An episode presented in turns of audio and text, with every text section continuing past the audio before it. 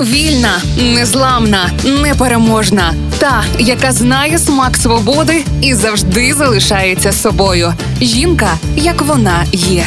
Про жінок, які змінили хід історії в програмі Ольги Телипської на Радіо Перше. Ким ми з'явимось на цей світ, чоловіком чи жінкою, залежить зовсім не від бажання наших батьків, а просто від набору хромосом. Цю благу звістку приніс людству не голуб, хоча можливо і за його ініціативи, хто знав, Анеті Марія Стівенс, американська біологиня, вчена та дослідниця ХХ століття. У 1880 році Неті Стівенс закінчила Вестфордську академію з відмінними результатами і продовжила освіту у Стенфордському університеті, де була найкращою студенткою групі. У 1900 році здобула звання магістра і завершила дипломну роботу з фізіології, гістології та цитології. А опісля продовжила наукову роботу, співпрацюючи з різними інститутами Америки та Європи. Найвидатніше відкриття дослідниця зробила 1905 року, коли довела зв'язок між морфологічними характеристиками організму,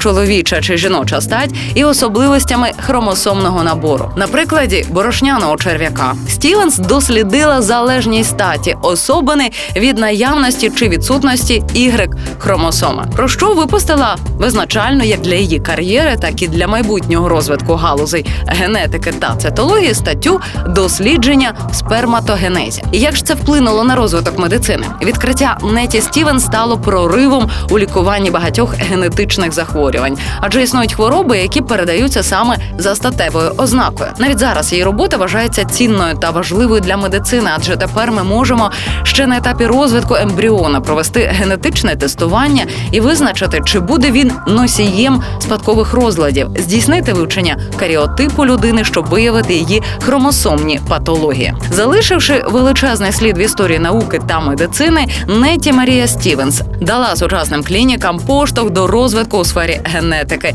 можливість виявляти захворювання, пов'язані з хромосомним набором на дуже ранніх термінах, що значно до речі підвищило шанси на вдале здійснення ЕКЗ, аби малюки народжувались здоровими. Жінка, як вона є.